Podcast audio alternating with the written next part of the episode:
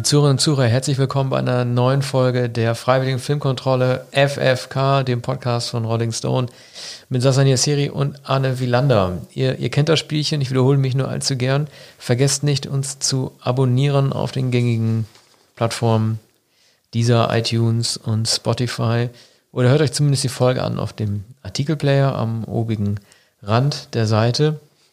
Heute sprechen wir über die Oscarverleihung 2020, den 92. Annual Academy Awards. Tja, Arne, äh, hate to say I told you so. Dein ganz persönliches Debakel ist eingetreten, dein Waterloo. Null so, Oscars für so den kann, Irishman. So kann man es auch nicht sagen. Wie geht man ich, damit um? Ich war nicht um? unmittelbar involviert, aber äh, du hast es jetzt schon vorweggenommen. Du hast gewarnt sozusagen davor, dass das passieren kann und du hast prophezeit, dass Parasite möglicherweise den Hauptpreis gewinnen könnte oder jedenfalls äh, allemal den Preis für den besten internationalen Film, wie es jetzt unsinnig heißt. Vorher hieß es bester nicht englischsprachiger Film. Das ist der äh, Film Parasite natürlich auch, ähm, südkoreanischer Film. Wobei es, glaube ich, auch das erste Mal gewesen sein könnte, ich weiß es nicht, dass ein Film nicht nur den Preis als äh, nicht englischsprachiger oder internationaler Film bekommt, sondern auch als bester Film.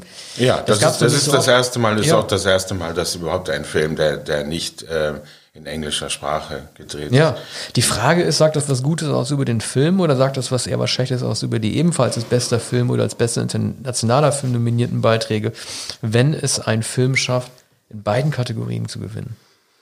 Na, das sagt natürlich vor allem etwas über, über den Film Parasite, es sagt aber, glaube ich, auch etwas über die geänderten, nicht Statuten, aber die geänderten Gepflogenheiten oder Befindlichkeiten der Akademie, dass das möglich geworden ist. Es ist, ähm, es wird ähm, ein, doch einiges beklagt, noch immer, etwa die äh, mangelnde äh, Nominierungen, die mangelnde Nominierung von äh, Frauen. Es gibt äh, freilich wenige Regisseurinnen, aber das und andere Inklusionsangelegenheiten wurden auch diesmal beklagt. Nun kann man nicht sagen, bei vier Oscars für diesen Film, allerdings sind ähm, nahezu alle für den Regisseur des Films, ähm, der mir noch immer nicht eingängig ist. Ich muss immer nachschauen. Ja, ich müsste auch noch nachschauen. Bong ähm, Joon-ho. Bong Joon-ho. Das, äh, diesen Namen muss man sich merken. Man hätte ihn sich äh, schon merken müssen. Parasite ähm, hat auch die Goldene Palme in Cannes gewonnen. Aber nun, es ist vielleicht ähm, doch etwas zu viel. Es ist das Drehbuch, womit vielleicht gerade noch zu rechnen war. Ähm, es ist äh, eben der beste internationale Film, es ist der beste Film und es ist ähm, die beste Regie.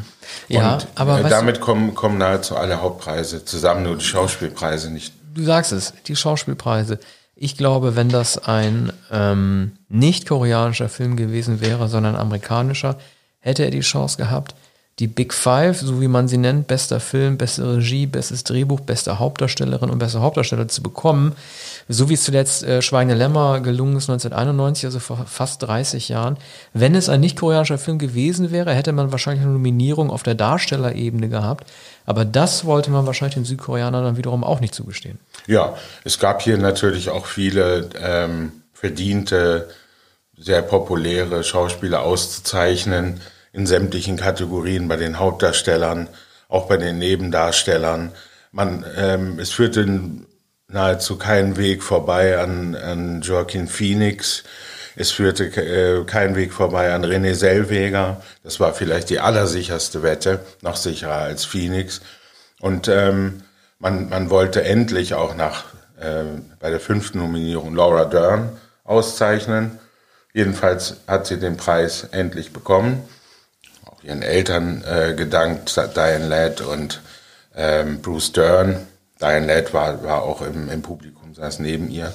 Und ähm, man hat äh, den Nebendarstellerpreis Brad Pitt gegeben, in gewisser Weise auch ein Trostpreis für Quentin Tarantino und Once Upon a Time in Hollywood, der ja, sonst Academy, für Setdesign genau, ausgezeichnet wurde. Academy liebt die Darstellerkategorien bei Tarantino. Also das ist der dritte Oscar für am besten Nebendarsteller. Vor Brad Pitt hat ihn ja zweimal schon Christoph Waltz bekommen, einmal für Inglourious Bastards und dann für äh, Django Unchained. Also das scheint man irgendwie zu mögen, aber es war irgendwie eine lustige äh, Verleihung, diese Kategorie, auch wenn man überlegt, dass äh, die beiden Alten, also sprich Anthony Hopkins und Joe Pesci, überhaupt nicht anwesend äh, waren und dann Brad Pitt, äh, wie halt der gut aussehende Halodri auf die Bühne gehen konnte, um dann allen zu danken. Ich finde ja irgendwie, ich bleibe dabei, er sah extrem gut aus in diesem extrem gut fotografierten Film, extrem gut ausgestatteten Film. Dafür hat er, wie du gesagt hast, auch den Oscar bekommen, aber er hat ihn ganz sicherlich nicht als Schauspieler verdient. Ja, aber die, sozusagen die Gesamtleistung, er hat in seiner Rede dann verwiesen, sogar auf seine, seine erste Chance, seine erste große Nebenrolle in Thelma und Louise. Hat, glaube ich, äh, Susan Sarandon und Gina Davis gedankt. Das war 1992. Und Ridley Scott. Er, sagte, ähm, na, und wenn der Film schon mal Once Upon a Time in Hollywood heißt, kann ich ja auch mal zurückblicken. Jetzt bei einer, äh, vor, vor 30 Jahren begann alles äh, in Hollywood mit, mit dieser Rolle. Aber das war eine kurze, sachliche Rede. Er war nicht überrascht. Ich glaube, ähm, jeder hat damit gerechnet. Er hat auch selbst damit gerechnet, dass er, dass er den Preis nun, nun bekommt, dass er sozusagen reif ist. Ja, Sah auch wieder sehr, sehr gut aus. Und, und er hat jedes Pathos und, und äh, die stammelnde Rührung auch über sich selbst, wie äh, Joaquin Phoenix, äh, vermieden. Phoenix war einigermaßen umständlich und, und schwülstig und musste nach Luft schnappen und suchte nach, nach allen entscheidenden Begriffen, die man noch sagen muss, äh, das Beste von uns selbst und wir sind dazu in der Lage. Naja, es war seine vierte Kühn. oder fünfte Dankesrede, ne? Für den Preis ja. wahrscheinlich. Etliche ja. Preise schon bekommen. Ja, es wurden die, es haben einige Berichterstatter auch die Dankesreden vermieden. Es wurde lobend erwähnt, dass er jedes Mal eine andere, aber sicher verantwortungsvolle und gut überlegte Dankesrede gehalten hat. Dies, dies war möglicherweise die, die längste und äh, bebendste. Und ähm, am Ende hat, hat er noch den Begriff Inclusion untergebracht, den er vergessen hatte. Mhm. Und äh, er sprach auch vom Schicksal der Kühe, die, äh, den die den Kälbern, äh, den äh, Kühen werden die Kälber entzogen und, und wir äh, zapfen ihnen Milch ab und, und, und, und ähm, kippen die Milch in unseren Kaffee und dergleichen. Und so kam er auf die großen menschlichen Werte und hat, sprach am Ende äh, von seinem, seinem Bruder River, der gestorben ist, als er 17 Jahre alt war. Und ähm, der äh, etwas gesagt hat, wenn, äh, wenn man der, der Liebe folgt, dann wird am Ende der, der Friede sein. Man muss sich mal überlegen, bei ihm, es ist, glaube ich, das erste Mal, dass jemand für die Darstellung einer Comicfigur einen Hauptdarstellerpreis bekommen hat. Das ist natürlich eine Revolution. Und ich bin auch sehr froh, dass dieser Joker ausgezeichnet wurde. Ich war nie ein Freund vom äh, Heath Ledger Joker aus dem Dark Knight, den ich immer für arg manieristisch gehalten habe mit seinen ähm, Geschmatze, mit dem ähm, von unten nach oben guckenden Augen. Also so ziemlich ähm, alles aus der Schublade gezogen hat, wie man einen Bösewicht darstellen kann. Ähm, dieser Joker von Joaquin Phoenix geht natürlich eher in die Kritikrichtung von äh, Scorsese, der gesagt hat, Marvel- und Superheldenfilme sind was für Freizeitparks, aber nicht fürs Kino. Äh, wie wir auch schon herausgestellt haben und du herausgestellt hast, ist ja vor allen Dingen dieser Joker ja an die alten Scorsese-Filme aus den 80ern angelehnt, wie sie schon überall durchrezipiert wurden, wie halt den King of Comedy oder Taxi Driver.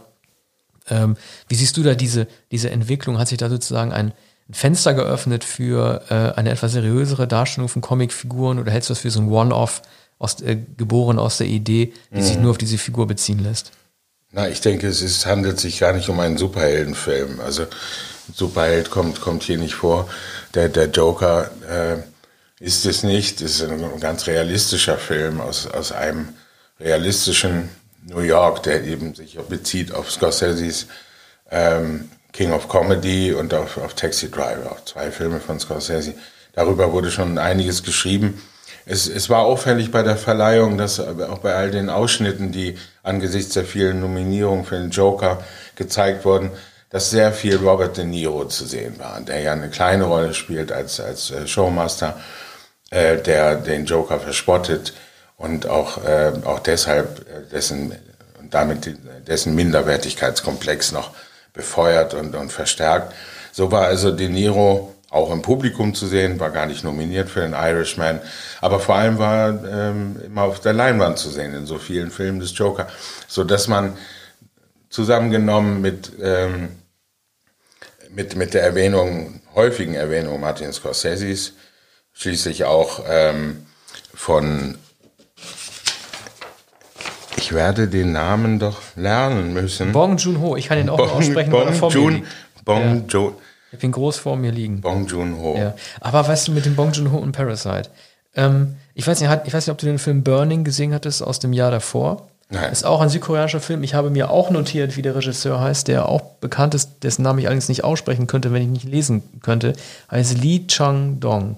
Äh, der behandelt ein relativ ähnliches Thema wie Parasite, nämlich die äh, Unvermeidbarkeit des Klassenaufstiegs, so wie ein Parasite halt auch vorkommt, ähm, der zwei Familien behandelt, die aus verschiedenen Schichten ähm, stammen und wie die Familie aus der Unterschicht versucht, sich daher auch der Titel Parasite in dieser neuen Familie einzunisten und einen ähm, Aufschwung zu erheben und sozusagen ähm, die eigene Klasse zu äh, besiegen. Das ist in Burning von 2018 fast noch ein bisschen besser gelungen, da war kongruenter. Ich fand bei Parasite die Stimmung oft äh, nicht wirklich ausgeglichen. Ähm, große Schockmomente wechselten sich mit großer Komik ab. Ich fand das teilweise nicht so gut austariert.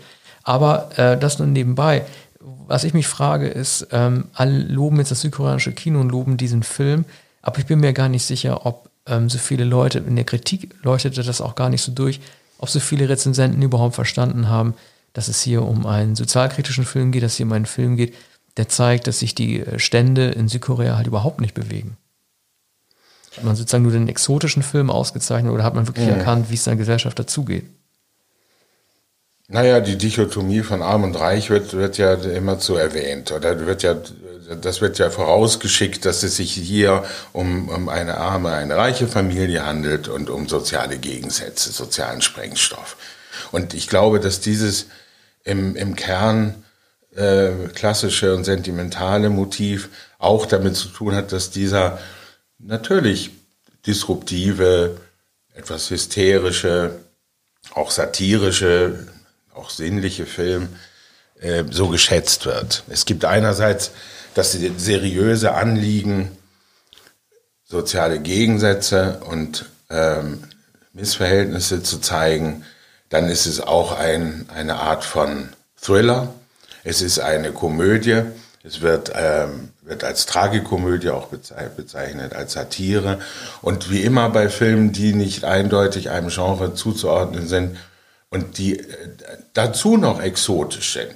Natürlich eher für uns 10 Millionen Zuschauer haben in Südkorea den Film gesehen. Es hat, hat auch das Team am Ende bei, nach dem Hauptpreis darauf verwiesen, eine Schauspielerin, glaube ich, ähm, wie beliebt der Film beim südkoreanischen Publikum ist. Also das ist ja ähm, ein guter Teil äh, der südkoreanischen Bevölkerung. Wahrscheinlich hat jeder Fünfte, jeder Sechste den Film sagen. dort gesehen. Es ist ja auch eine tolle Auszeichnung. Ich habe mich auch gefreut, aber allen- vor allen Dingen auch in Abgrenzung gegenüber dem anderen Feld, das ich wiederum eher schlecht fand. Das ist- war sozusagen der beste dieses eher mäßigen Feldes. Also viele haben ja auch auf 1917 getippt, den Kriegsfilm von Sam Mendes, äh, dem ich auch große Chancen ausgerechnet habe, der mich allerdings auch nicht überzeugt hat. Ähm, ich finde es immer so ein bisschen problematisch, wenn die vermeintliche Authentizität eines Kriegsfilms dadurch behauptet wird, dass er innerhalb seiner Effektewelt überzeugt. Also gerade auch Roger Deakins hat ja seinen zweiten Oscar jetzt in Folge bekommen, für die Kamera, sei ihm gegönnt und so weiter. Aber ähm, warum muss man zu technischen Höchstleistungen greifen müssen, wie halt diesen angeblichen One-Take, der natürlich kein One-Take gewesen ist, sondern aus mindestens acht bestand, und auch äh, diesem Effekte-Kino, um zu zeigen, dass Krieg so aussieht. Also warum muss man auf diese Neben, in Anführungszeichen, Kriegsschauplätze ausweichen, um die Grausamkeit des Krieges zu erzählen, so wie es auch Pri- Pri- Private Ryan gemacht hat. Also müssen das wirklich die Kriterien sein, die die Authentizität einer Kriegszeit wirklich so darstellen müssen? Ich stelle das arg in Zweifel. Ja, es ist natürlich spätestens seit Dunkirk, aber man muss sagen, auch so schon seit Saving Private Ryan, ähm, so übrigens auch äh, bei der Serie äh, Band of Brothers, der, der Kurzserie, vielleicht die beste Erzählung, auch die ausführlichste über, über die, die Invasion. Und The Pacific, die beste Serie über den äh, Pazifikkrieg zwischen den Amerikanern und den Japanern. Also seitdem ähm, gibt es eine avancierte Technik und eine, ähm, eine un, einen unmittelbaren Zugriff auf, auf, die- auf die Aktion, also auf die, ähm, auf die Sprengungen, auf, auf die Kanonaden. das Laufen der Soldaten, das, das, das Schreien, das, das Tohuwabohu, ähm, all, all das, was früher kaum darstellbar war oder nur in, in Massenszenen oder in, in Ausschnitten des Krieges. Jetzt ist die Konzentration bei Dunkirk und, und bei 1917 auf, äh, auf das subjektive Erleben Einzelner in dem großen Gewirr. Also man, man, man sieht äh, hyperrealistisch ähm, Aus, Ausschnitte aus dem großen Kriegsgeschehen und es soll etwas exemplarisch gezeigt werden am Beispiel einzelner Figuren. Ist also eigentlich ein altes Erzählprinzip, das jetzt aber technisch möglich geworden ist. Man könnte auch sagen, erst Spielberg, dann Roger Deakins. Das ist dieser Film 1917 ist ähm, ähm, viel, viel mehr ein Film von Roger Deakins. Natürlich haben, haben äh, hat Deakins äh, Sam Mendes gedankt und ich glaube für Tonschnitt gab es auch den Preis für ähm, Spezialeffekte hat er für, für Spezialeffekt.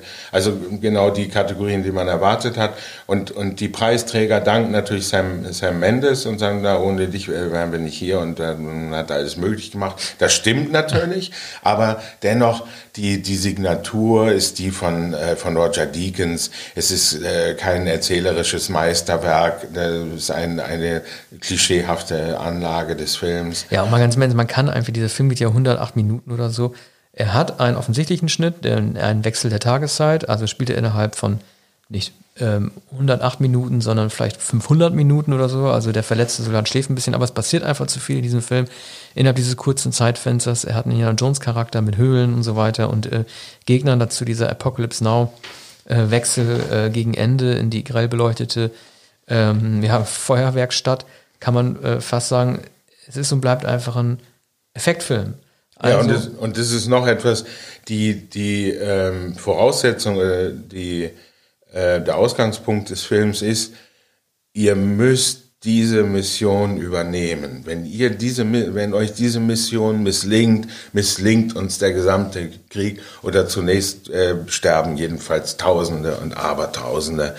Ihr, äh, das muss euch gelingen. Und damit ist sozusagen die Abenteuermission äh, vorgezeichnet und äh, der Pfeil wird losgeschossen, der dann 108 Minuten äh, äh, surrt. Ja, das klingt und, und einfach auch wie ausgedacht, finde ich, diese ganze Geschichte. Also Mendes hat ja gesagt, sein Großvater im Ersten Weltkrieg hat das wirklich so erlebt. Er musste den Messenger spielen, Man on a Mission, die äh, Botschaft überbringen über die feindlichen ja. Linien.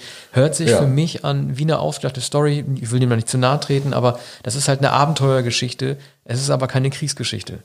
Ja, also es gibt übrigens einen Film von Peter Weir, Gallipoli, der, der spielt in, in der Türkei im Ersten Weltkrieg mit Mel Gibson.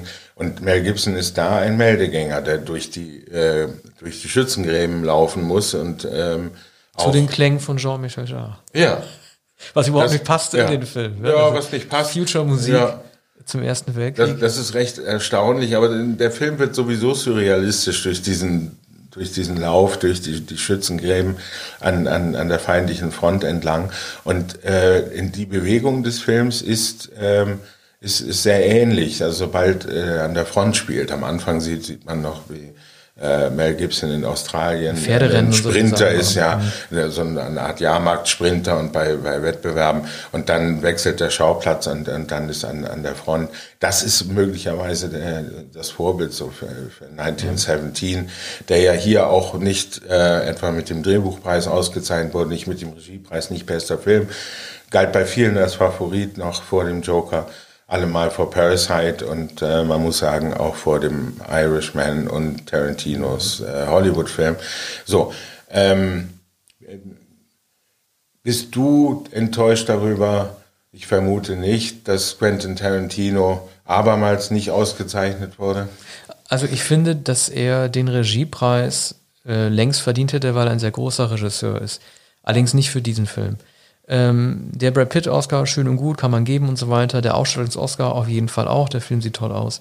Aber, ähm, also, ich muss mal so ein bisschen lachen. Ich habe in den letzten Wochen vermehrt Rezensenten, gerade auch im Guardian habe ich das zum Beispiel gelesen, die gesagt haben, dieser Film sei der beste Film des Jahres ähm, 2019 gewesen. Er verdient auch den besten Film, weil er nämlich gar nicht wie ein Film rüberkommt, sondern so meditativ und dialoglastig, dass man sich doch gar nicht mehr wie in einem Film fühlt. Also war ziemlich die blödeste Begründung, die ich überhaupt gelesen habe, zu sagen, dass dieser Film das Medium-Film übersteigt, weil darin so viel geredet wird, dass man derart abgelenkt oder eingeschläfert wird, dass man denkt, man befindet sich im wahren Leben. Ja. Also entweder war es ein vergiftetes Lob oder es war einfach eine blöde Begründung, aber alles, all das zusammen ist doch nur ein Synonym für totale Langeweile. Ich habe ähm, hab mich jeden Moment während dieses Films in einem Film gefühlt. Klar.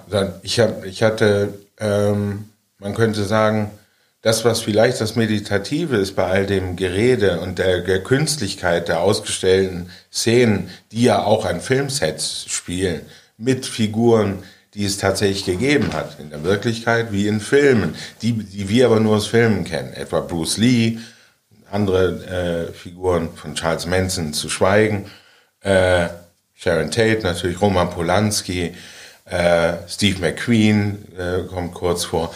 So, da hat man doch den Eindruck einer äh, Künstlichkeit, einer Art von Name-Dropping, dass diese Figuren gezeigt werden und so ähnlich aussehen, wie sie in Wirklichkeit aussahen. Also eher nach Art eines Fernsehfilms, eines Kammerspiels, bei dem, bei, bei dem die Freude des Wiedererkennens ist, dass man sagt. Es ist ein absolut ah, exklusiver von, Club dieser Menschen. Ja. Ne? Und ja. genau, es ist ein absolut exklusiver Es ist ein Celebrity-Film ja. auch. Kein Zugang darin. Mhm. Dann gibt es diese ähm, Playboy-House-Party, die aussieht wie eine Austin Powers-Party. Also es ist, ein, es ist ein Film, der für bestimmte Leute gemacht ist, die sich wiedererkennen, wenn sie zu diesen Leuten gehören. Das ist kein Mäuschenspiel oder guckte Schüsselloch-Film. Ja, oder aber auch die, die Freude des Publikums am, am Wiedererkennen oder am, äh, an der Assoziation. Ah ja, das gab's ja auch noch. Und äh, das war doch im Jahr 69. Die beiden Figuren, die eigentlich überhaupt nicht hineinpassen, die, die vollkommen äh, sozusagen unauthentischen Figuren sind der alternde Filmstar, der jetzt möglicherweise nicht mehr so erfolgreich sein wird und äh, der Stuntman, der sowieso nicht erfolgreich mhm. äh, war. Also DiCaprio und Pitt, die beiden Hauptrollen. Das sind, sind, sind die beiden Mavericks sozusagen, die, die ja auch äh, wie so, wie sozusagen fremdelnd durch den Film gehen.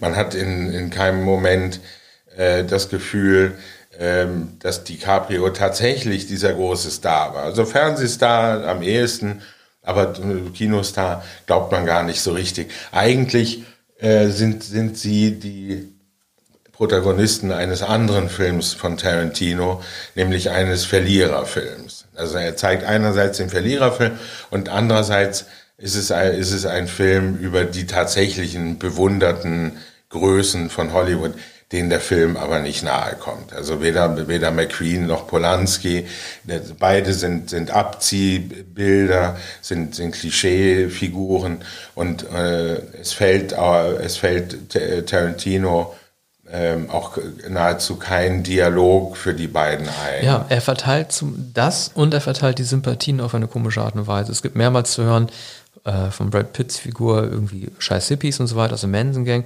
Point taken, der Ansicht kann man sein.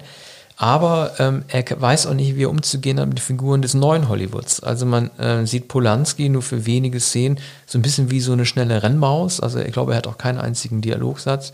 Er sitzt äh, immer im Cabriolet mit, mit einer Frau ja, mit also, Sharon Tate naturgemäß. Genau, diese ganzen New Hollywood-Figuren, die immer wichtiger werden, ähm, werden derart unter den Teppich gekehrt, dass man sich die Frage stellen muss, ob die für Tarantino selbst vielleicht auch überhaupt nicht so wichtig gewesen sind, weil er, wie du auch gesagt hast, diese beiden Mavericks, die alten Haudegen, Swashbuckler, die halt irgendwie im Grunde genommen ihr altes Prinzip durchziehen, am Ende den Flammenwerfer auch noch zücken, äh, die Hippies töten und alles auf die Oldschool-Art und Weise machen. Also es ist ein komischer Film, der seine Sympathien komisch verteilt hat und eben all die Regisseure, gut, vielleicht passt ja zu Tarantino, sich ja dem Trash zu widmen, als eben dem aufregenden 70er-Jahre-Kino, dann trotzdem negiert. Ich habe mich dennoch gewundert, äh, dass er den Drehbuchpreis nicht bekommen hat. Ich, wäre eine typische Oscar-Entscheidung gewesen, ihm wieder den dritten zu geben. Noch mehr gewundert habe ich mich aber über das beste adaptierte Drehbuch, das eine Kategorie gewesen wäre, wo ich dir recht geben würde, dass Steven Alien den Irishman Oscar hätte bekommen können, neben Thelma Schoonmaker fürs Editing. Und hat man Taika Waititi ausgezeichnet, den lustigen Neuseeländer mit der verrückten Frisur und den lustigen Klamotten, also typischer Oscar-Gewinner. Und dem drolligen Der, der drollige Film. Mann, der drollige ja, das Film. Skurrile. Das, der lustige, mhm. ähm, der Junge, der sich den lustigen Hitler herbeidenkt, mhm. über den wir dann alle lachen müssen.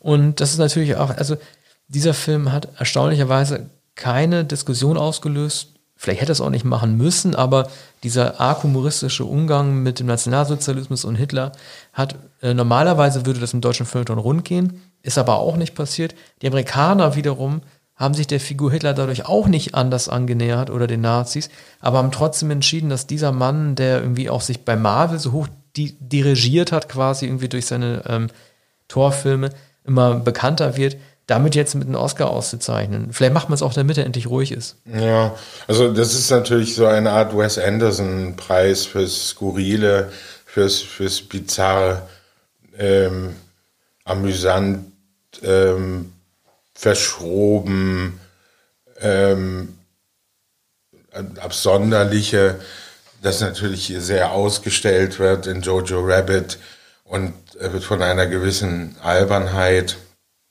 Aber ähm, angelehnt an, an, an die Filme Wes Andersons, die so zwischen skurrilem Märchen, Surrealismus, Pfadfinder Märchen, ja, Märchenhaftigkeit und ähm, Goldfischglas auf dem Kopf, nicht vergessen. Ja, also es gibt so vieles, dass man äh, durchaus als albern empfinden muss, aber der, das, was so Fantasie genannt wird, das äh, wurde hier bei Waititi ähm, ausgezeichnet, auch weil man Jojo Rabbit ähm, keinen anderen Preis geben wollte oder so, das ist natürlich eine, eine falsche Annahme, dass, dass da geschaut wird, naja, wenn Jojo Rabbit in den anderen Kategorien keinen Preis bekommen kann, dann geben wir ihm eben den Drehbuchpreis. So ist es ja nicht, aber ähm, es, es wurde, es ist ein adaptiertes Drehbuch es ist nicht, nicht, nicht Originaldrehbuch, wie man äh, erwarten würde, aber es gibt ja eine, eine Vorlage. Und ähm, hier hat man aber sozusagen die, den Ideenreichtum und die Merkwürdigkeit ähm, des, des Drehbuches gewürdigt. Es ist natürlich dennoch ähm, bedauerlich, dass Steven Saliens große Leistung der, der Dialoge und so vieler Szenen in, in Irishman, auch der lange Atem, hier ja, äh, nicht ausgezeichnet so wurde. so ein Film von 100 auf 0 runterkommen? Ich weiß, ich habe mich immer lustig gemacht darüber und äh, will mir auch nicht selber, selber auf die Schulter klopfen, weil ich jetzt gesagt habe, dieser Film wird nicht ausgezeichnet, aber der Film hat die Kritiken begeistert. Er hat ähm, sag nur Tomato Mater bei Rotten Tomatoes eine super Bewertung bekommen. Viele bezeichnen ihn sogar als Scorseses besten Film. Wie kann das passieren, dass so ein Film, der erst im November, also sozusagen zur besten Oscar-Season, erst, also jetzt nicht angelaufen ist, der ist auf Netflix zuerst gezeigt worden. Wie kann das passieren, dass so ein Film wirklich null Oscars bekommt? Ist das sozusagen wieder noch Kick them when they fall down in Richtung Netflix, dass man sagt halt irgendwie, wir geben, wir weigern uns weiterhin, ähm, diese Filme zu honorieren? Oder was glaubst du, steckt da Politik dahinter? Wollte man Scorsese bestrafen? Womit hängt das zusammen? Na, ich glaube nicht, dass es mit, dass der Malus für Netflix ist. Darüber wurde oft spekuliert, aber zugleich wurde gesagt, nun, es wird sich nicht mehr aufhalten lassen und gerade Irishman wäre jetzt das Exempel, weil geradezu ähm, das Paradebeispiel ähm, um, um den, den Wandel einzuläuten, dass man sich den, dem Streaming nicht entgegenstemmen kann. Natürlich hat auch Marriage äh, Story nahezu nichts gewonnen, von Laura Dern abgesehen. Ähm, aber ich glaube nicht, äh, dass das eine Entscheidung gegen Netflix war. Es, man kann sagen, das äh, Momentum war dagegen. Man, man kann sagen, dass in sämtlichen Kategorien es stärkere äh, Konkurrenten gab oder dass die Stimmung nicht so war, äh, ein, ein sozusagen alten Regisseur mit alten Schauspielern, der einen Film, der in der alten Weise gemacht ist ähm, und der so sehr ähm, typisch ist für einen Regisseur, nämlich für Scorsese, hier auszuzeichnen. Es ist also sozusagen dumm gelaufen. Auch wollte man unbedingt äh, Parasite auszeichnen. Und so, so hat es dann nicht gereicht. Das haben sich Pesci und, und ähm, Pacino Konkurrenz gemacht in einer Kategorie.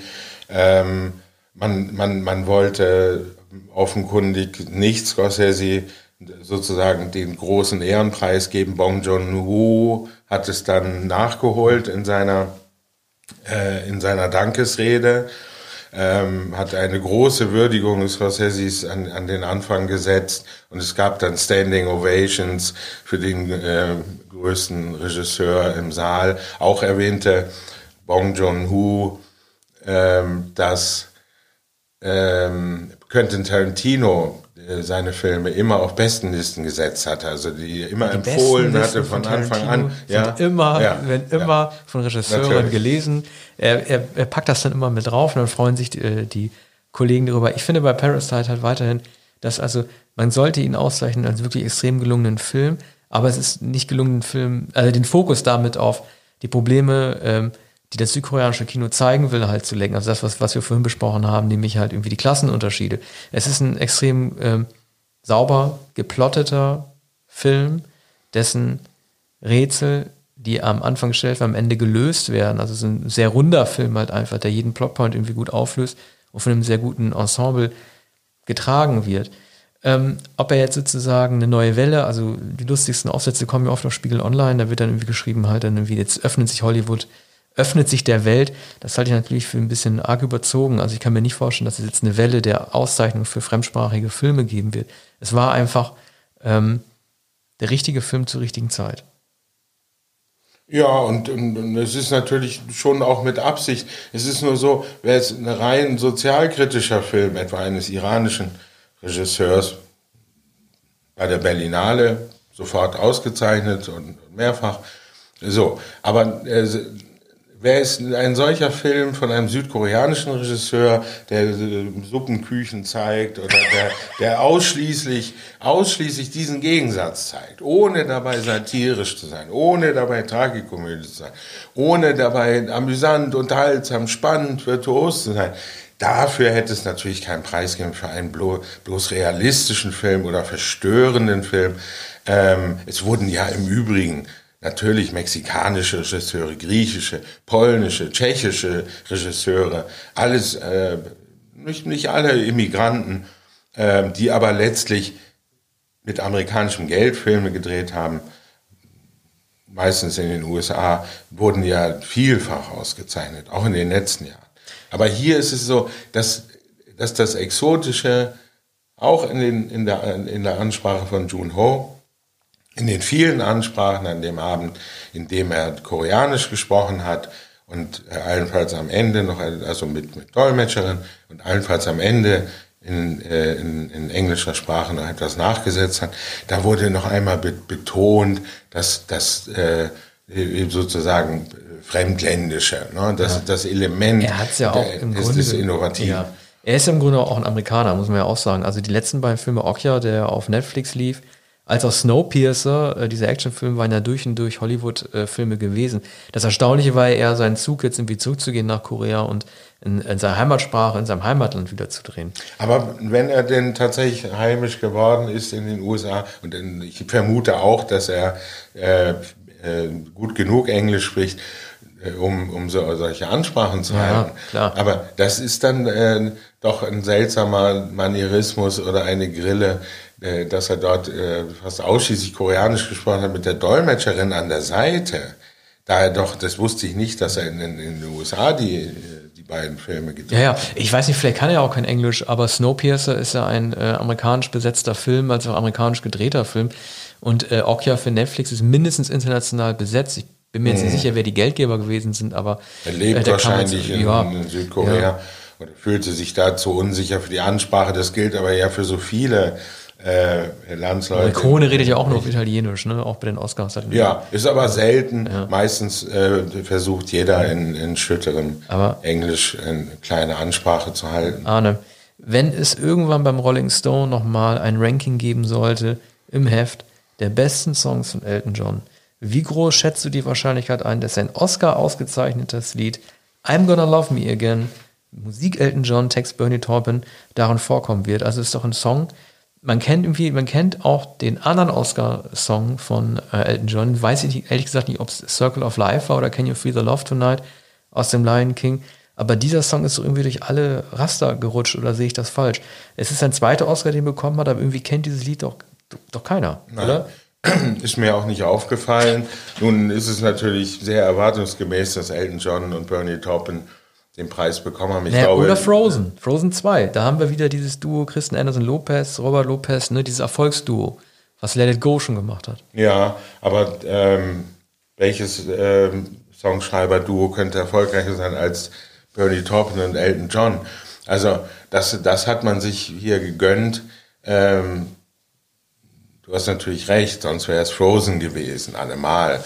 Und ähm, aber am populärsten ist doch natürlich Elton John. Als die Songs jeweils vorgestellt wurden, Randy Newman saß auch allein am, am Klavier und am, am, am, Piano und, und hat seinen Song aus, aus Toy Story, Toy Story übrigens Gewinner für, für Animationsfilm, hat, hat allein den, den Song vorgetragen und die anderen Lieder wurden auch gespielt. Aber es war vollkommen klar, dass, dass Elton John, der dann auch mit Bravado Flügel saß und, und Background-Sängerin an der Seite und Bläser und das ganze Orchester, dass das, egal Bin mir da nicht von so welcher sicher. Art der Song ist. Hat es ja, also es gibt ja schon Leute wie Sting, die zweimal nominiert gewesen sind, oder U2, die zweimal nominiert gewesen sind, also auch so klassische Academy Award Heinis, die nicht gewonnen haben.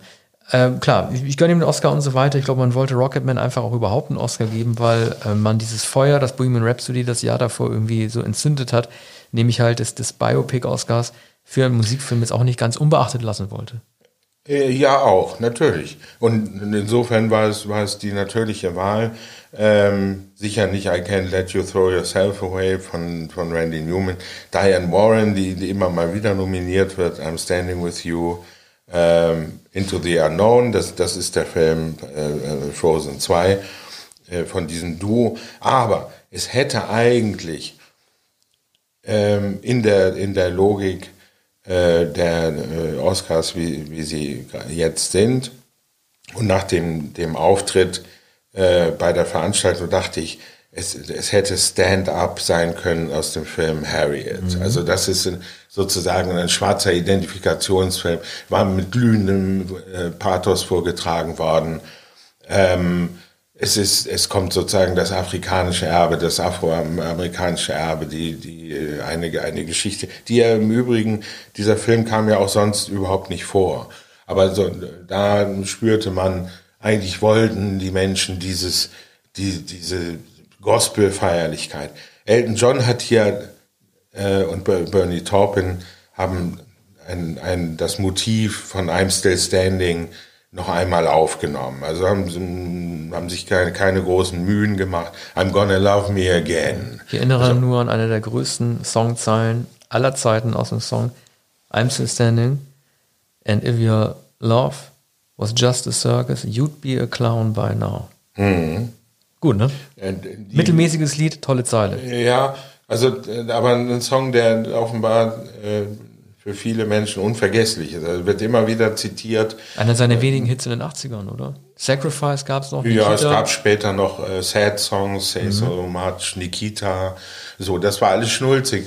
Aber I'm Still Standing ähm, war ein Song, der nach ungefähr, naja, fünf Jahren Gut, es war Blue Eyes noch im, im Vorjahr. Aber schwierige Jahre nach äh, 1977, 78 war in Straucheln geraten und, und hat es auch selbst als ein Statement verstanden. Vor allem hat, hat Bernie Taupin es ver verstanden, ähm, der ihn ja ähm, so intim kannte, dass er wusste, das ist, eine, das ist eine schwierige Zeit für Elton John. Und dann kam 1983 diese Platte, kam das Video dazu und das, das war dann die Bestätigung, äh, dass Elton John wieder da war. Und, und, und die Jahre auch schlimmer Drogen- und Alkoholsucht ja, man kann sagen, zunächst schienen vorbei Frisur. Ne? Als er seine neue Frisur hatte, wurde es eigentlich erst wieder besser, seine künstlichen Haare. Und eine Frau, Renate Blauel, deutsche Tontechnikerin, das fiel auch in die Zeit. Eine Frau, die er dann äh, schließlich geheiratet hat. Und naja, es hat ihn konsolidiert, so wie auch jetzt ähm, dieser Preis ihn konsolidiert. Er war, ähm, er war so gerührt wie Bernie Taupin auch und begrüßte dann die beiden Adoptivkinder in, in Australien. Also das hat beide ähm, sehr beeindruckt.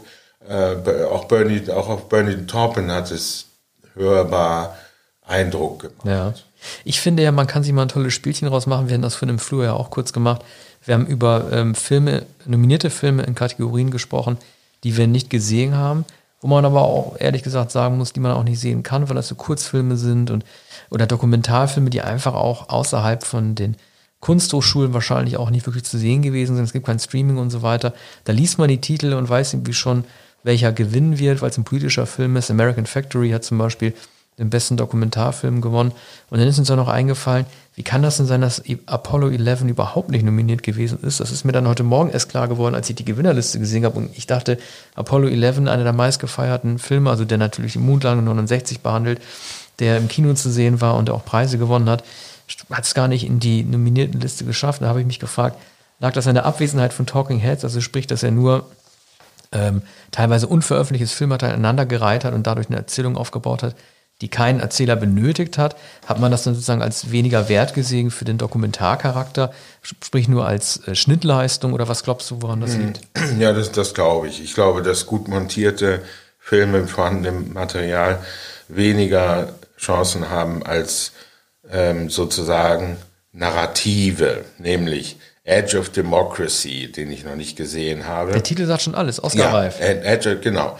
Ähm, bei The Cave wissen wir es nicht genau, aber es ist sozusagen auch ein ethnischer Film oder eine ähm, äh, exotische Be Land des Honigs. Land des Honigs, das ist ja. der mazedonische Beitrag, der äh, bei der äh, Übertragung bei äh, Pro7 immerzu in den langen Pausen gezeigt wurde. Ich glaube, der Trailer wurde sechs oder sieben Mal gezeigt. Und ein ganz langer Trailer, der immer die Honigwaben zeigt und, und, und eine alte Frau, die durch karstiges Gelände geht, durch die Berge und, und man sieht die Landschaft und, und man sieht, wie, wie die Bienen schwirren und, und wie dann der süffige Honig gewonnen wird.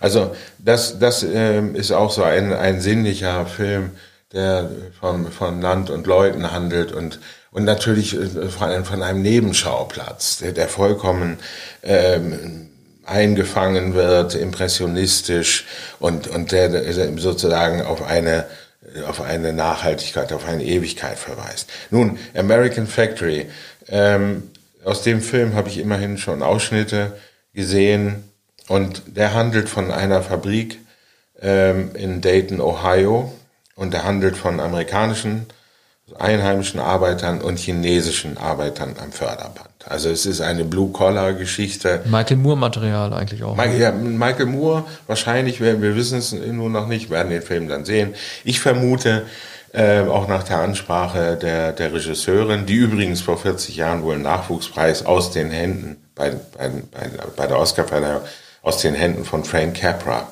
äh, empfangen hat. Ach, so und, alt ist sie schon. Ja, die muss damals sehr jung gewesen sein, vielleicht. Äh, also ich vermute, es war ein Nachwuchspreis oder der, dergleichen, das weiß ich nicht. Ich vermute, dass die ähm, Regisseurin, Filmemacherin heute etwa 60 Jahre alt ist. Also prominente Leute älter, da unterwegs sind in der Kategorie. Etwas älter ne? vielleicht. Jedenfalls äh, sprach sie von Frank Capra und sagt, äh, ihr werden, manche werden sich erinnern, ne? oder you guys, ne? Also die, die äh, vor, vor mehr als 40 Jahren auch schon bei Verleihungen saßen oder die jedenfalls die Filmgeschichte so gut kennen, dass sie sich an Regisseur Frank Capra erinnern. Aber zurück äh, zu der äh, Filmemacherin äh, Julia Reichert. Julia Reichert ähm, bedankte sich ähm, bei, bei den Fabrikarbeitern, die ja sozusagen ihre Darsteller sind oder, oder ihre, äh, ihre Protagonisten und, und bei, bei den chinesischen Immigranten und, und bei, bei den Amerikanern, die in der Fabrik arbeiten. Auch dieser Film ist, äh, und, und das hat sie ausdrücklich gesagt, ist sozusagen ein Beitrag über die Möglichkeit von, von Koexistenz, von Zusammenwirken. Und es sind natürlich genau die beiden Pole, die, die heute äh, auseinanderstreben, äh, Amerika und China. Und, und äh, insofern ist American Factory äh, das völkerverbindende Beispiel äh, wohl eines einer funktionierenden, in Dayton, Ohio funktionierenden Fabrik.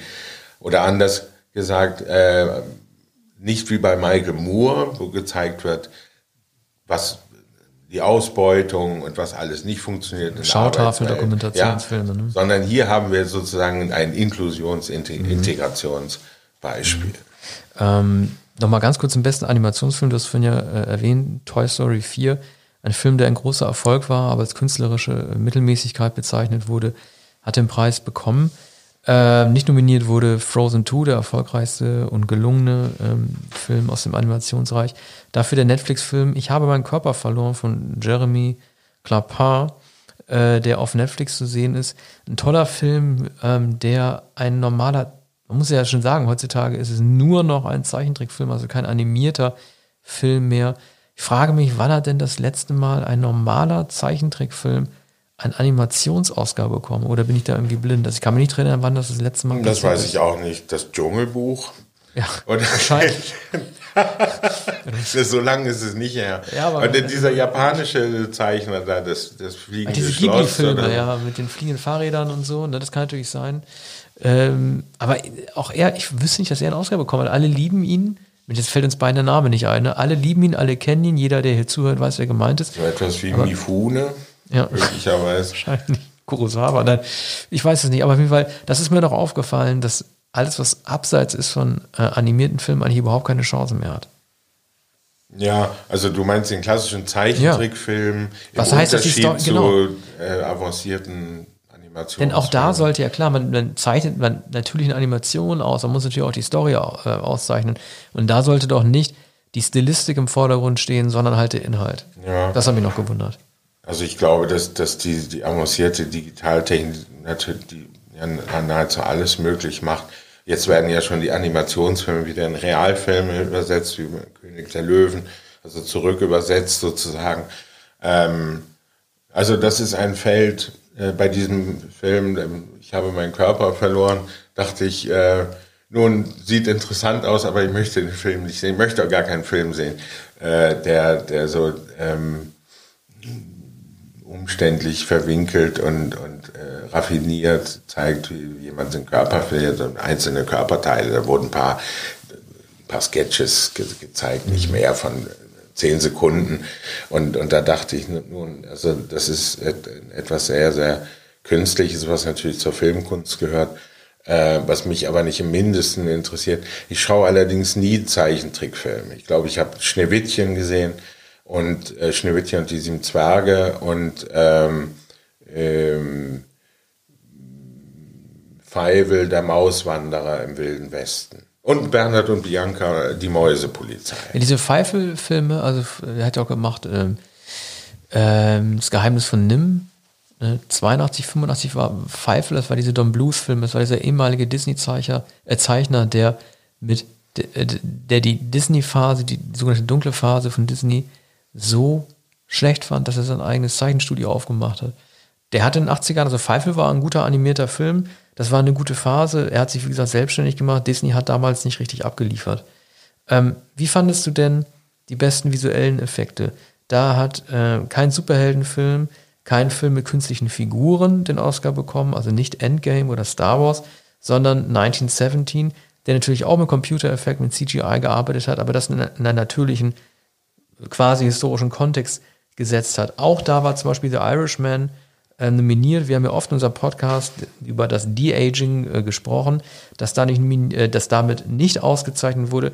Meinst du, auch das könnte eher politisch motiviert gewesen sein, dass man gesagt hat, man will irgendwie diese Tendenz, die Realität der Gesichter der Menschen zu verändern, nicht durch einen Preis unterstützen? Ich erinnere da zum Beispiel an die äh, Entscheidung, jetzt auch James Dean in einem neuen Kriegsfilm irgendwie unterzubringen, anhand vorhandenen Filmmaterials. Also meinst du, das ist irgendwie motiviert gewesen, halt da einen Riegel vorzuschieben gegenüber diesem, in Anführungszeichen, Missbrauch äh, verstorbener oder echter Menschen in neuem Gewand? Oder ist es einfach, hat man einfach gesagt, 1917 hat die besten Effekte?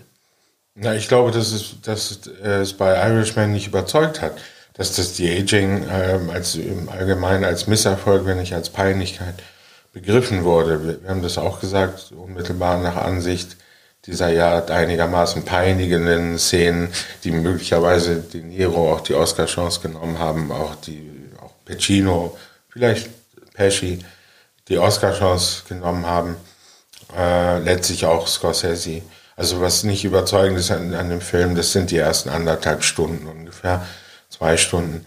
Und alles, was mit De-Aging äh, zu tun hat. Also es, wäre hier überzeugender gewesen, was in der Regel auch nicht überzeugend ist, andere Darsteller zu nehmen für die frühere Zeit, also 40er, 50er Jahre, 60er Jahre und, und dann später ähm, die eigentlichen Schauspieler zu nehmen.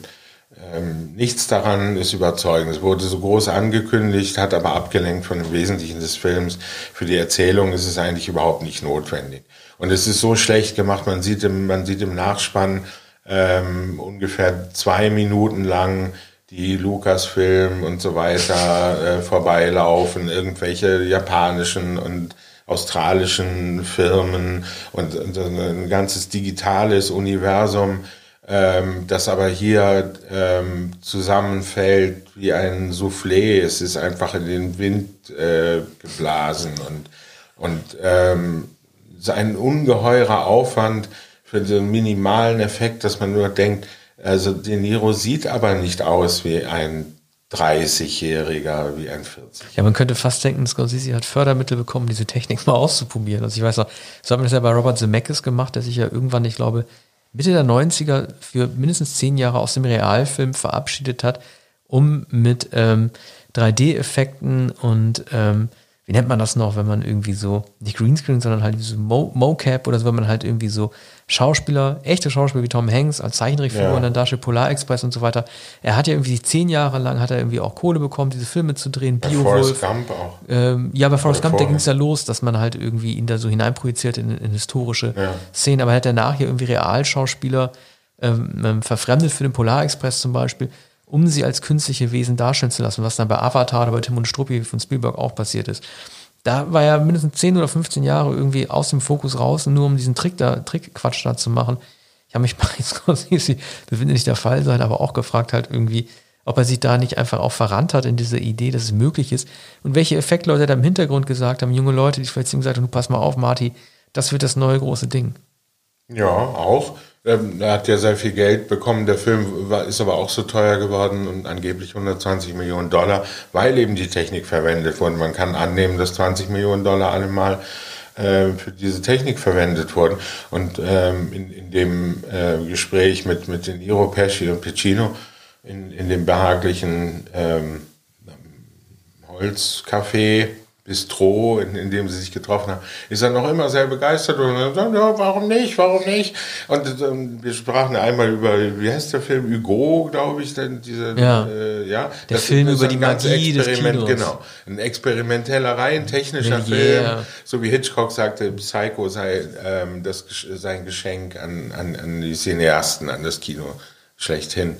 Und, und das war ja bei, bei dem Hugo-Film, der dann ja nicht sehr erfolgreich war, auch nicht sehr bemerkenswert. Das war aber wohl auch Scorseses Absicht.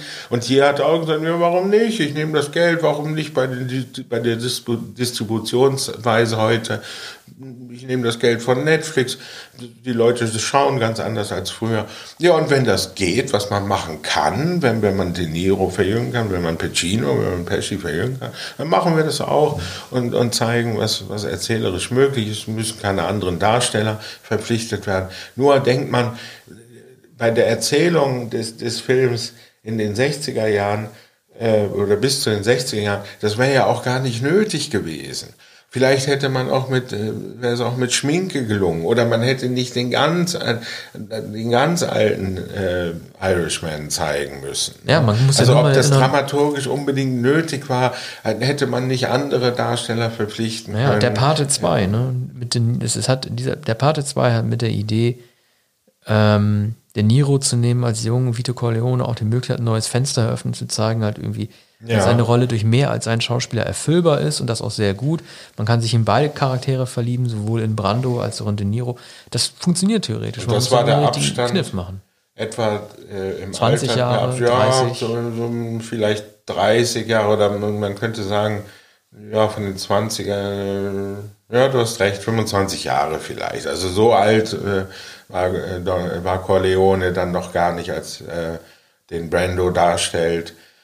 20, äh, 25 Jahre Abstand vielleicht und dabei ja körperlich sehr, sehr verschieden. Ja, Joe Pesci war schon gar nicht mehr bei den diesjährigen Oscars. Ich glaube, der hat gewusst, dass er nicht gewinnt. Ja, der hat sich überhaupt keine ja. Chance ausgerechnet. Ja. Jonathan Price war da, der, der äh, auch keine Chance hatte. Hopkins ist Anthony auch Hopkins war natürlich nicht da, der für neben Darsteller Oscar nominiert worden war. Der wusste auch, dass er nicht gewinnt. Ja, aber der Irishman, ich glaube, der, er wird trotzdem ein Film bleiben, der von vielen geliebt werden wird und vielleicht so ein ähnliches ich will nicht sagen Schicksal, es wäre zu hart ausgedrückt, aber auch so eine ähnliche Bewertung erfahren wird wie Heat von Michael Mann. Auch das ist ein Film, der, glaube ich, im Gegensatz zu dem Irishman noch nicht mal für Oscars nominiert worden ist.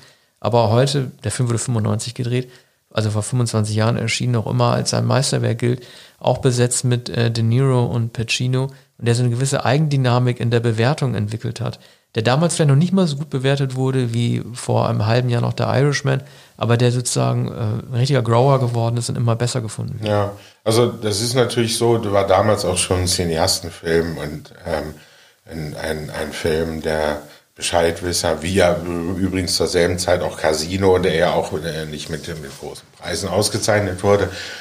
Ich glaube, beim Irishman war, war, ist es vor allem die Kritik in den USA, die den Film ad hoc so sehr gelobt hat. Und zwar, weil es der alte Marty ist. Ne? Scorsese oder Scorsese, wie auch immer. Marty. Das ist Marty. Marty hat nochmal einen Film gedreht. Marty ist natürlich der Held nicht nur von, und jetzt ein letztes Mal, von Bon Ho, Jun Ho, Bong, Bong Jun Ho, sondern er ist natürlich vor allem der Held sämtlicher äh, Cineasten, Filmkritiker, Filmbuffs äh, auf der Welt. Und ähm, deshalb wollte man auch, dass der Film gelingt. Bei mir war ein gewisser Widerspruch. Zuerst war ich sehr skeptisch, daran waren wir uns einig. Dann, der letzten anderthalb Stunden wegen, habe ich den Film doch, doch sehr, sehr äh, geliebt. Die, die Szenen, die Serien geschrieben hat, Darstellung von, von Pacino, äh, vor allem den Schluss, auch die Musik von Robbie Robertson. Und äh, die Rührung hat mich schlicht übermannt, als äh, erst als der, der Abspann dann eingeblendet äh, wurde, directed by Martin Scorsese.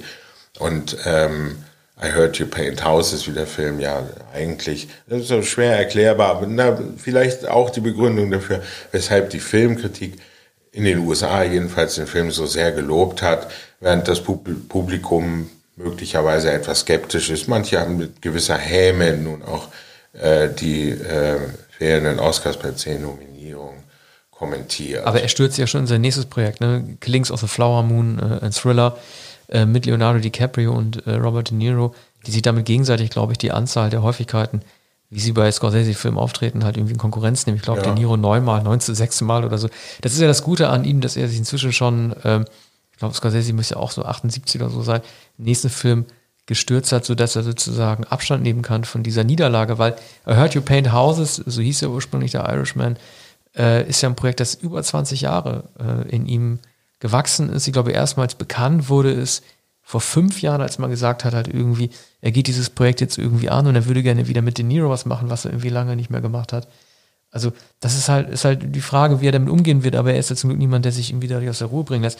Man darf nicht vergessen, er hat ja auch tatsächlich einen Regie-Oscar schon bekommen für The Departed, einen sehr guten Film. Ja, er ist ja, er ist ja nicht, äh, er hat damals auch den Produzenten-Oscar, der hat zwei Oscars bekommen für einen Film. Er, ist, er wird ja nicht als der Unvollendete gelten, wie jetzt Nein, zum Beispiel Hitchcock niemals. oder Kubrick. Er ist ja weit darüber hinweg. Also dieser, dieser Moment, ähm, als Jun Ho ihn aufrief oder sagte, er könne es nicht fassen, dass, dass er überhaupt in Gegenwart dieser Regisseure äh, sein, sein dürfe, dass er überhaupt nominiert wurde. Und niemals hätte er damit gerechnet, gegen diese äh, Regisseure, übrigens ja auch Todd Phillips und Sam Mendes, ähm, alle mal mit größeren Chancen, aber gegen Scorsese und Tarantino äh, gewinnen würde. Ne? Also da das, das war ihm wirklich unfassbar. Und, und es gab dann, Scorsese lachte natürlich, wie er immer so schakalhaft und besonders laut mit offenem Mund sich ausschütten will. Und, und es erhob sich, erhoben sich aber alle aus, aus den Sitzen. Und da war eine ganz lange, unvermittelt, während der Rede von, äh, von Jun Ho äh, gab es die Ovation für Scorsese. Also er, er braucht braucht natürlich keinen Oscar mehr. Oder es braucht keinen Oscar, um, um seine Bedeutung herauszustellen. Er wird weiter Filme drehen, er wird jedes Jahr nahezu einen Film machen. Diese, die, der nächste mit, mit äh, DiCaprio und die Niro scheint ein Genrefilm zu sein, wird ein kleinerer Film sein. Und, und er hat womöglich äh, noch, noch einige Filme vor sich, wenn auch das womöglich der Abschied ist von, von diesen ganz großen Gangster- und, und, Gauner-Filmen. Das, da ist, ist der Irishman ähm, sicher der Abschluss. So ein Film wird er nicht mehr drehen. Aber für den anderen ist die Rechnung nicht aufgegangen, nämlich für Tarantino, der sozusagen immer wieder gesagt hat, sein neunter Film, Once Upon a Time in Hollywood, der in Wirklichkeit ja sein zehnter ist, aber alle Kritiker, äh, man muss es leider so sagen, Ja, plappern Kill das ja Bill irgendwie nach. Ne? Ja, ja, genau, also er bezeichnet ja Kill Bill angeblich als, als Gesamtfilm, es sind aber tatsächlich natürlich zwei Filme und er hat diese Vorgabe gegeben, neun, die alle Filmkritiker gerne begeistert nachplappern, auch in jeder Rezension steht irgendwie äh, sein neunter Film. Das ist natürlich Quatsch, also es ist in Wirklichkeit sein, sein zehnter Film. Er sagt natürlich immer der neunte Film, damit er mit dem zehnten alles abschließen kann und damit er mit dem zehnten nochmal einen riesen Erfolg haben wird. Aber diese Rechnung ist bislang nicht aufgegangen. Ich glaube, er wünscht sich immer noch den besten Film-Oscar als auch den Regie-Oscar. Für Hollywood hat er nicht gekriegt. Jetzt hat er noch einen Treffer. Mit Star Trek dürfte es jedenfalls auch nichts werden. Na, Star Trek ist nicht von der Art. Also das, das kann man äh, als ausgeschlossen bezeichnen. Aber so die Filme werden, Tarantinos Filme werden nicht besser. Und ich, ich glaube, ich glaube nicht, dass sie noch besser werden oder dass dann noch ein bedeutenderer Film kommt als Pulp Fiction oder Jackie Brown oder ähm, eben auch die, die Kill Bill Filme. Also ähm, ich, ich glaube, er ist kein Regisseur. Er bewundert die Regisseure, die 30, 40, 50 Filme gemacht haben, die alten Regisseure. So ein Regisseur ist er nicht. Nun hat er auch schon so früh schon damit begonnen, jeden Film zu zählen wie, wie eine Beethoven-Symphonie und, und sich spätestens bei Hateful Eight äh, so die, diese Bedeutsamkeit gegeben, so nur scheinbar ironisch. Ne? Und, äh, Es wird alles nur noch auf Metaebene mit ihm diskutiert. Ne? Also man spürt irgendwie jeden Bezug, den er zum aktuellen politischen äh, Geschehen herstellen will, als auch zu dem, was damals gewesen ist. Und da darf man sich nicht täuschen. So war Pulp Fiction nicht. Pulp Fiction war ein Film, der viele Zitate aus anderen Filmen genommen hat, aber er war nie jemand, der sich über diese Ebene dieser Filme gestellt hat und diese Filme diskutiert hat. Es waren direkte Hommagen.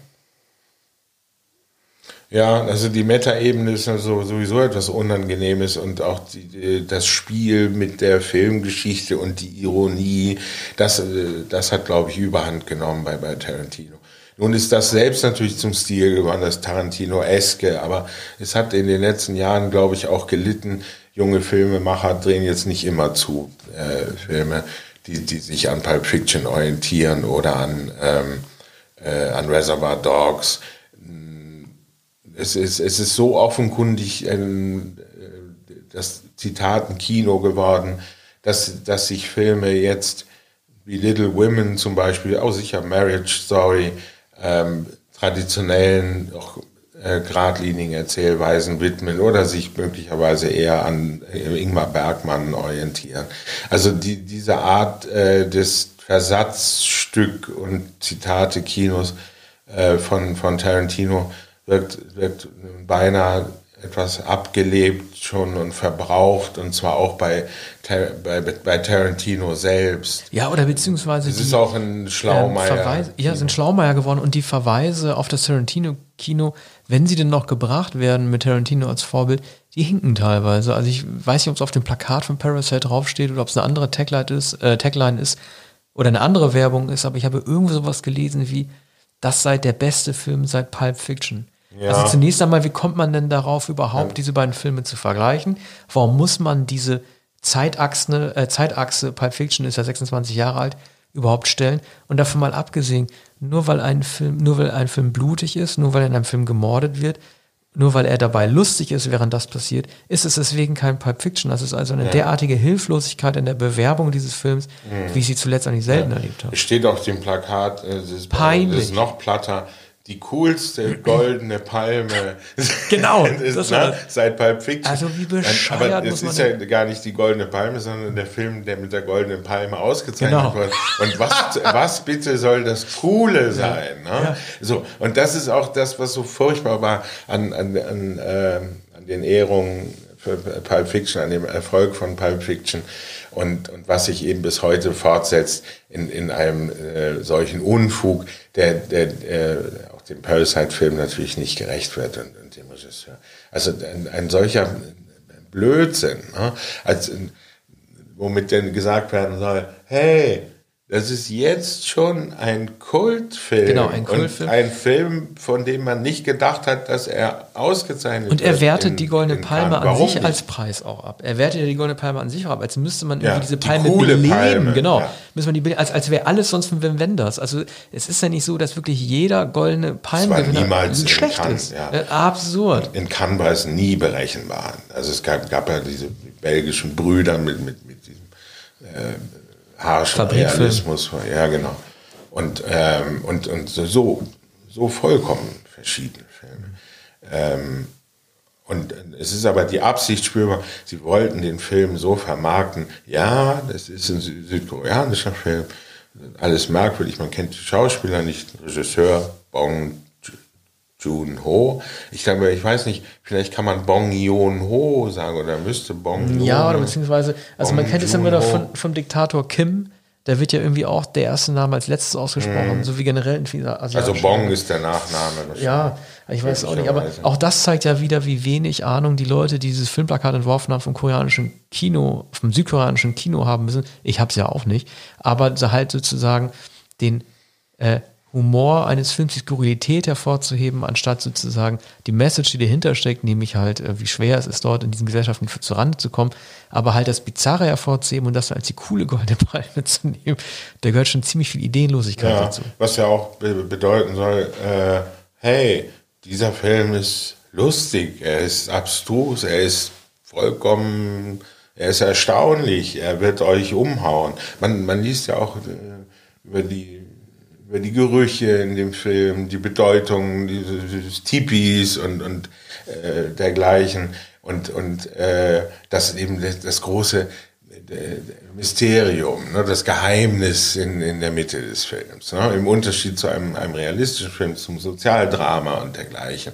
Und, und das aber äh, die, die, die Struktur als Tarantino-esque bezeichnet wird. Also das ist eine Unverfrorenheit. Es ist aber ein, eine eine Angelegenheit des, des Verkaufs. Äh, wenn man das Plakat sieht, ähm, weiß man sofort, aha, in, äh, im Filmkunsttheater wird das in den Schaukasten gehängt und, und die Leute äh, sollen das irgendwie als sensationellen Film, der dann Mund-zu-Mund-Propaganda äh, macht, äh, ansehen. Was ja bisher schon seit dem Oktober letzten Jahres läuft der Film in Deutschland einigermaßen gelungen ist. Jetzt wird der Film, äh, war nur noch in wenigen Vorführungen in kleinen Kinos zu sehen. Jetzt wird er natürlich überall in die Kinos kommen und das, das wird nochmal mindestens eine halbe Million oder eine Million Zuschauer bedeuten, was, was dem Film zu gönnen ist. Nun, ich glaube, ähm, Tarantino wird keine großen Auftritte äh, mehr haben. Es war ja hier nochmal ein sehr großer Auftritt und, und ähm, immerhin, es gab auch für, für diesen Film wieder Preise. Auch Tarantino ist es darauf natürlich nicht angewiesen.